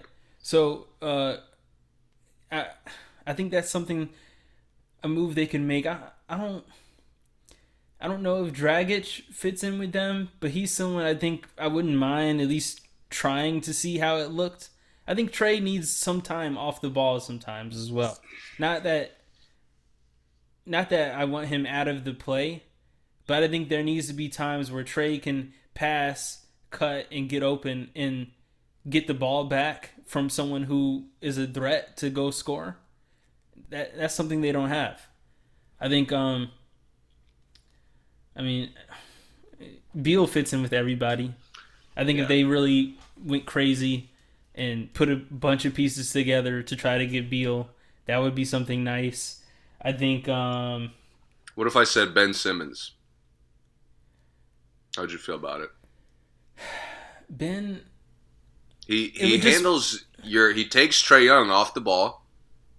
yeah, He upgrades defensively. So- absolutely. So, now you get a little more breathing room for Trae Young's lacking. but what position is Ben playing? I'd give him I'd give him what Bogdanovich does. Hmm. Okay. I'd literally get you take his starting spot. You you seek to make plays the same way, the same way Bogdanovich does. hmm Just obviously, I know you're not gonna force dumb shit Yeah. as far as shots go. I think the only issue with that is it you can help off in for Trae. I think that it it squeezes the floor in a little bit for Trae. And I, I don't know if that would make them I mean cuz I even though Ben's going to come back even with all the scrutiny, he's still not going to be a three-point shooter. No, I I, And the thing is that I can't expect that at this point. Yeah, so either Trae is gonna open it up for him, but will he will he be enough of a threat for Trae to still get to the basket how he does or get the same shots that he does? I'm not sure. Uh, It's But, but I'd be open to it. I'd be open to that's something I would definitely try if I'm them. Yeah, the re- the reason I try it is because this roster is way too fucking good to be like tenth in the East. It is, absolutely. I mean, You're right. th- that to me is what like why they, they need to be sitting there like like we're we're losing our championship window already. We can't afford to dis like already perform under our expectations. Right. And a good thing for them is their roster gives them so much flexibility. They have so many packages they can make, uh, Yeah. so many like detailed kind of trades they can make. Yeah, if they if they made some kind of move to get um like if they got Buddy Hield and Harrison Barnes for Gallinari and Bogdanovich since sent uh, Bogdanovich back to the Kings, I mean I think that would be a great move for them. I think they just need someone else who can be a threat without Trae having the ball. And I think Oladipo would have been really nice for them if he ever plays again. I think he's someone that would have been nice, someone who could bring the ball up court, pass it to Trae, get it back. He he cuts well. If he's open, he hits that three. He can. He's someone who can. Uh, in a breakdown, he can take anybody one on one. Somebody like that, I think, would be really nice as a sidekick to Trae. He needs a real sidekick. He does. And John Collins, I understand he's kind of having issues with the chemistry and with his contract and everything. I- just think it's hard for him to get looks when he's forced to really just be a garbage guy because everyone on the team just jacks up shots other than Trae. That's why they're almost at the point where I want the the problems Ben Simmons gives. I wish Yeah. they had more of that. Right. Yeah, you're right. More Everybody besides movement. Collins think they're a floor spacer. right. Yo, I Yeah, don't you're need right. out of my eleven rotational players, I don't need ten of them to be chucking the fucking threes anytime they're open. Yep. I see right, enough of that you're right. shit with Dallas and the fucking Lakers. Like, it's not good basketball. Mm-hmm. And when you're inconsistent defensively, your stars are at times playing inconsistent, or your top players. Mm-hmm. You can't you can't afford not to with a roster that talented. You can't afford not to be able to move the ball. Right. And to me, Right. this team should be dominating 48 minute game, let's say Trae Young plays 30 to 35 minutes. Mm-hmm. The the other 18, 15, 18 minutes, this team should be dominating, Yeah. and they don't. They're average with Right. Trae Young. They're average without him, while having the best roster. You know, a bet the better roster almost every night. Yep. Yep. I'll, I'll tell you who another person, another piece would be perfect for them would be Brogdon. Yes. If you could, if you could trade Yes. Bogdanovich and Gallinari for Brogdon, their their starting five is top five in the East. yeah. Trey, Brogdon, Hunter. If Brogdon, if nobody comes to get Brogdon, I, I wouldn't even be surprised if like somebody gave an excessive trade package to get him. Yeah. Yeah, me too. Yeah. So I, I think I think he fits. Atlanta is exactly he's exactly the guy Atlanta needs. Yeah. He's, he's He- he exactly would the guy everything. Philly needs. Yeah, he yeah, he he helps a lot of teams, uh, and that's one I definitely think they could make that move, and it would be, it would change a lot for them. I think Fournier would have been nice for them. He's someone that, you know, Fournier doesn't take a lot of bad shots. I know. He either has it or he doesn't, and he knows when he doesn't have it, and he takes the night off sometimes, for better or for worse. But he's an upgrade from Bogdanovich at this point. Um. So, yeah, I mean, I- I think Derrick White is another one. I don't know what the Spurs are trying to do with their roster anymore. Uh, if Derrick White was available, I think he's someone that would help. That would be nice for them too. I mean, I hope Um, all the teams we named, Keldon Johnson would be a huge help. Yeah, he would. Yep, because he. I don't. I don't even know what position he plays, but he's good at it. I know. Whatever position he's in, he's good at it. Yeah. Something uh, in the middle. Yep. Yep. Um. I'll give you three teams that to me don't shouldn't make a trade or do anything. Okay. Okay. Miami, Yeah. you're you're too not. deep. You're literally you can miss your starter like you're the entirety of your starting lineup and be completely fine. If anything, they they should cut some guys. I know. Yeah. Um, but that's a good problem to have, especially for them. So to Yeah. me, Miami, and, and they do this. Miami's was often done this where they'll have a good team, and they'll like really shake it up or try to upgrade even more. Mm-hmm. Uh, and to me, this I would I would hang out this year because I think the biggest thing is going to be depth, in, especially in the early rounds of the playoffs. Right. I agree. Uh, the other team is the Nets in the East. Okay. You you've been awful. I didn't know. I didn't know they were two and twelve in their last fourteen games. Yeah. I didn't know it was Since getting. Kyrie has come back, they've lost like seven straight. I think six straight. I wonder. I wonder if there's a correlation there. I wonder. Yeah. Yeah. Um, They act like, oh, Durant's not playing, but we still have two Hall of Famers playing still. yeah, so good shit. Harden four points another night. Star player right there. yeah, yeah, Uh, no, no, no. Um, seriously though, there there is no roster adjustment that this team improves with. I agree. Nothing. Like, yeah, maybe you upgrade certain positions, but the way you play, I don't trust that position to be allowed to have enough impact. They're another team that can go ahead and cut guys. Yes. They might as well cut Blake, in my opinion. Might as well. Obviously, they, if they haven't already cut Millsap, they should cut Millsap and just go with what everybody else they got. The young guys that just come in and just do whatever they ask them to do. Because the other guys, I mean, Aldridge plays well for them, but he can have 25, and I don't notice that they needed any a single point of it. I'm gonna be honest. The more I see this team, the more they look primed for a first round exit to me. Yeah. If they too. get a bad matchup where Durant has to work on defense all series, yeah, it's over. which is looking like every matchup in the East. Every matchup. Hell, if Detroit could win games, you'd have to play defense. Yeah. If the Knicks could win games, you'd have he'd have to play defense. Wizards, Wizards, Kuzma's been their best player. Like, it, Yeah. Yeah. All over the Wow. East, you get you got matchups you got to deal with. Uh, look, look at the play-in game in the East. The play-in tournament is going to be Atlanta, Boston, Toronto, and Charlotte. Like those are all good teams that can get two games out of everybody in the top six. That's right. I did forget the Wizards have slipped out of the play-in.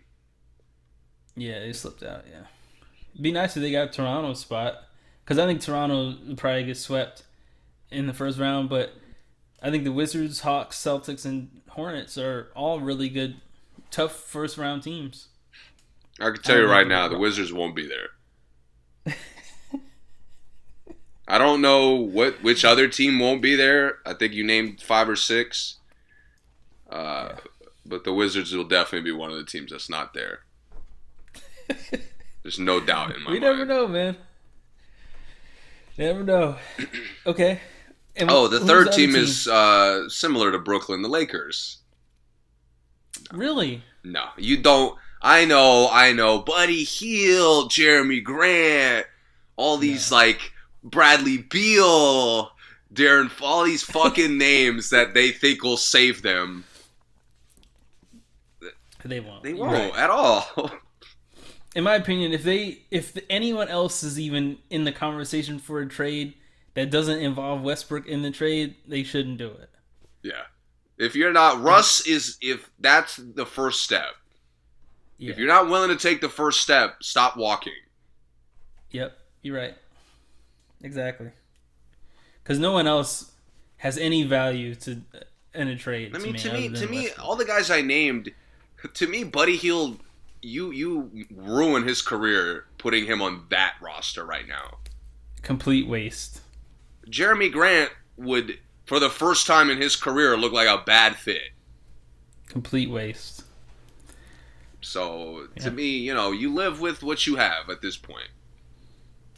That's why the Lakers in Brooklyn, to me, you you reap what you sow, as they say.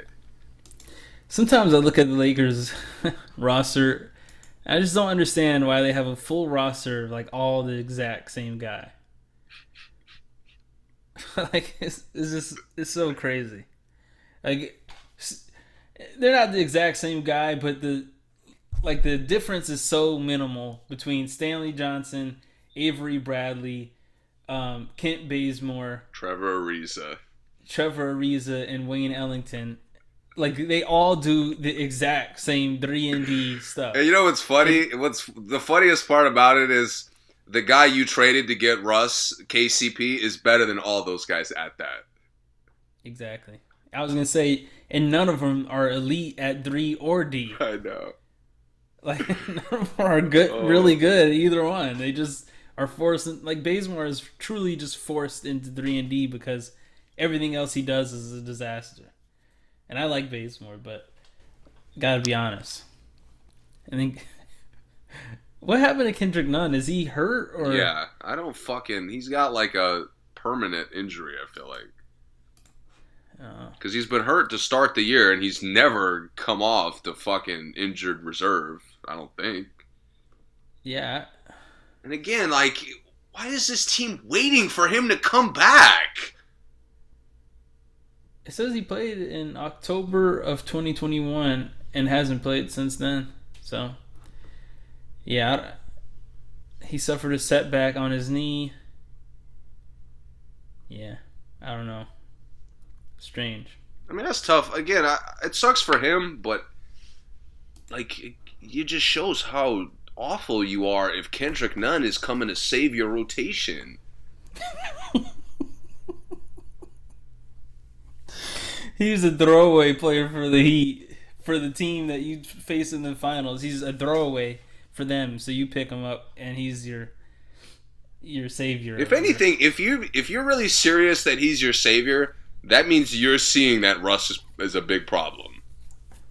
yeah, Because ain't right no fucking way if if they're playing Nunn and Russ at the same time. Don't ask Yeah. me to watch that nonsense.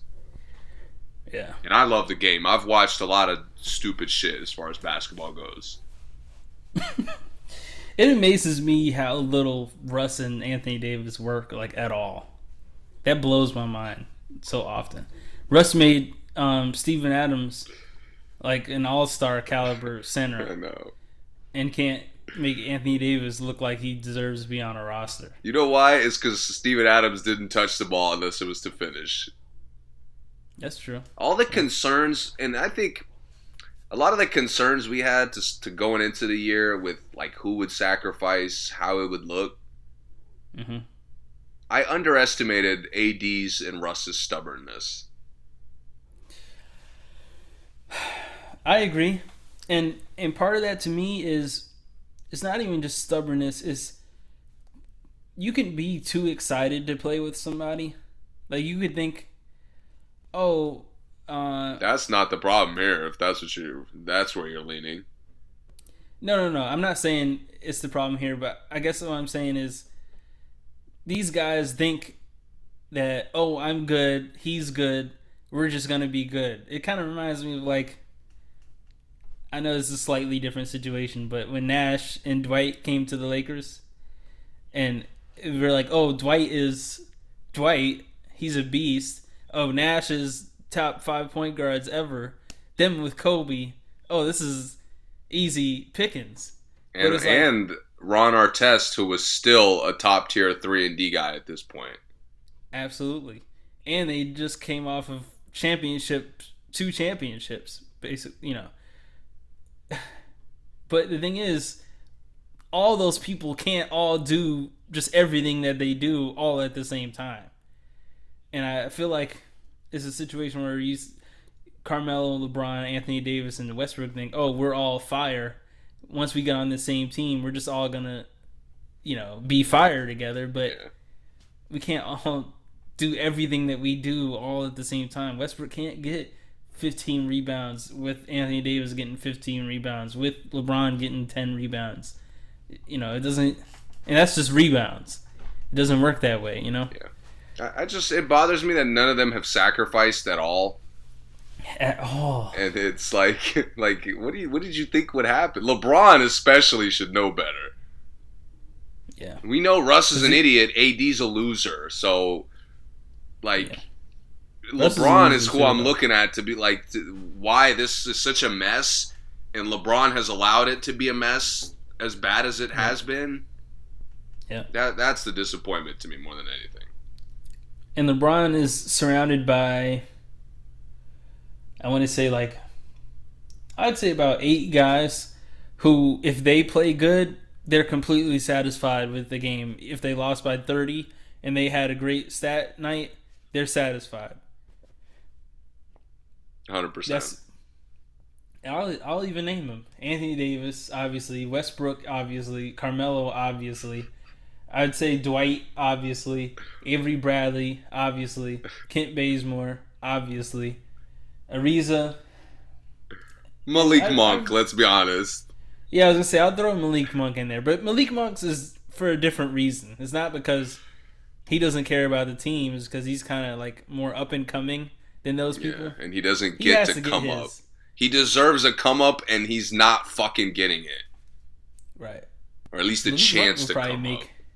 A lot of the teams we named. Really Yeah, yeah, if they're willing to trust him. Yeah. I, I don't know, man.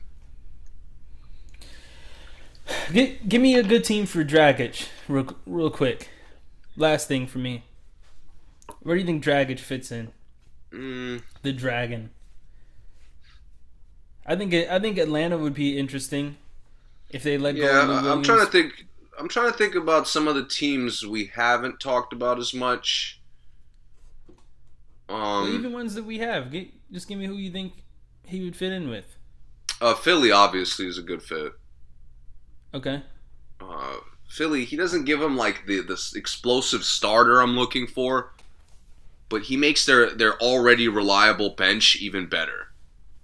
Yeah, he'd be a great six man for them. I know, and he's such a like inside out guy. Very physical. He he fits in their culture really well too. Yeah. Um, obviously we talked about this before. Dallas is a good one, Yep. and you know what? Uh, Round out Team Slovenia down there. right, but you know what? A team that we're looking at past playoff failures and acknowledging that they need this. The Clippers. Mm, I knew you were going there. Yeah, you're right. Reggie Jackson You're is right. not controlling seven game series. Maybe against Utah, you know, he can get going and Terrence Mann gets going because he got a fucking cone on him. Yeah, But I need I need a reliable presence that I know what I'm getting from. I know what I'm getting from him. yeah, I'm with that. I'm with that. They're for such sure. a good again. Their culture. Ty Lue's got this team trending in the the right direction, yeah, he does. and and Dragic has been a guy who's looking for that. Mm-hmm. Mm-hmm. Um. Yeah, those are. I think those are all good picks. Good picks. I think I, I don't know what what Portland is doing, but I, I think he would be a nice six man for Portland as well. I think they need someone like him, but I don't. It's hard to tell because I really don't know what they're doing at all, to be honest. Yeah, same energy I had for Boston is the same Yeah. here, and it's even worse here. Yeah. We didn't even mention Portland at all today.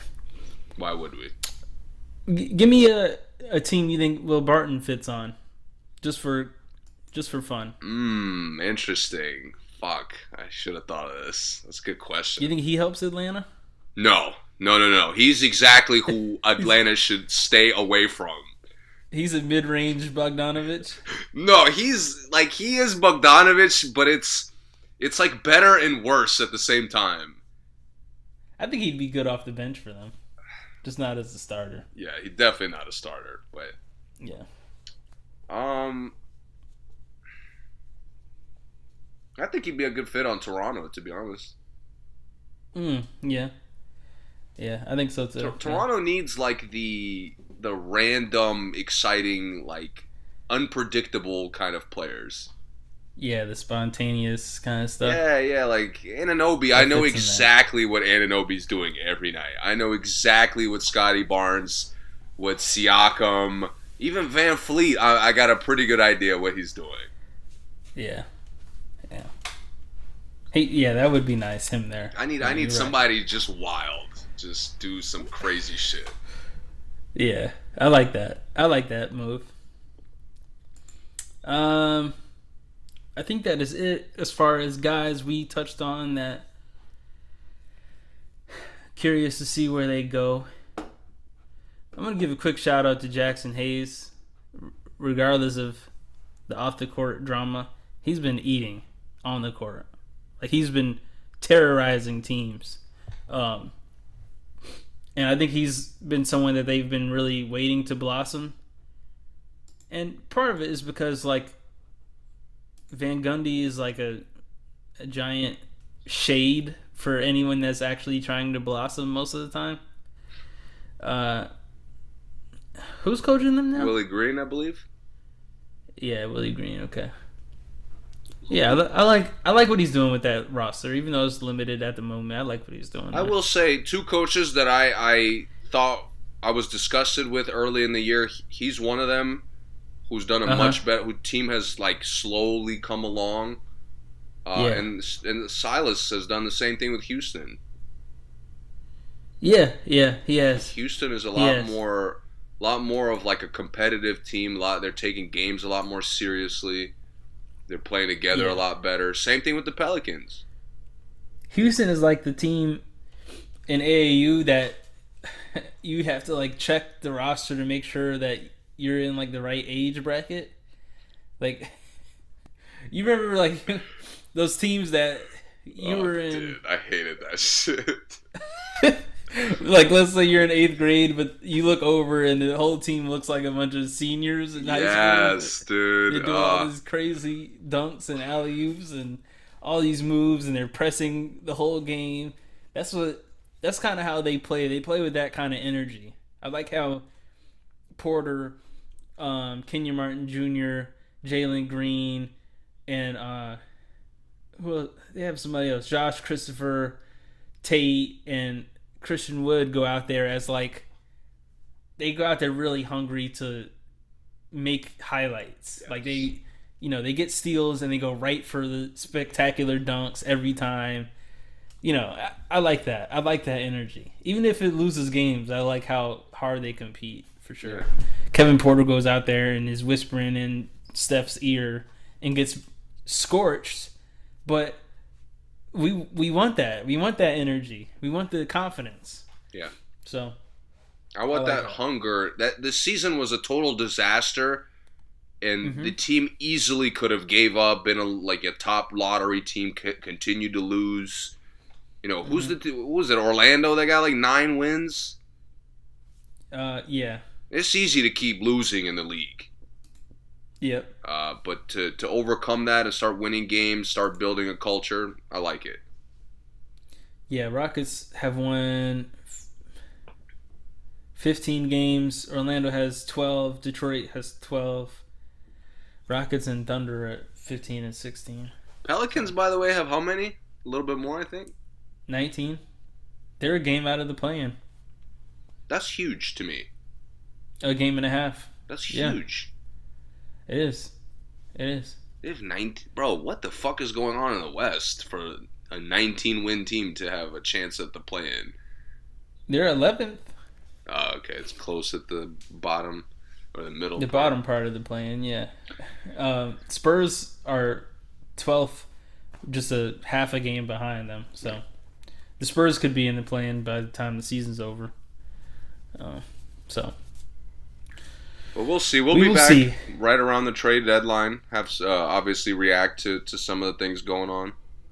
Yep, and preview the Super Bowl, of course. Yes, talk about these conference championship games. Yeah. Yep. Um let's see, is there anything else at all? I do not think so. Man, I feel like there is though. No, I don't think so. Okay. Uh thanks for listening. Please subscribe, share, follow us. Link in the bio on Instagram, No Clue Podcast. That's us. Um notifications on, all that good stuff. Uh, thanks for listening, and we'll see you guys next time.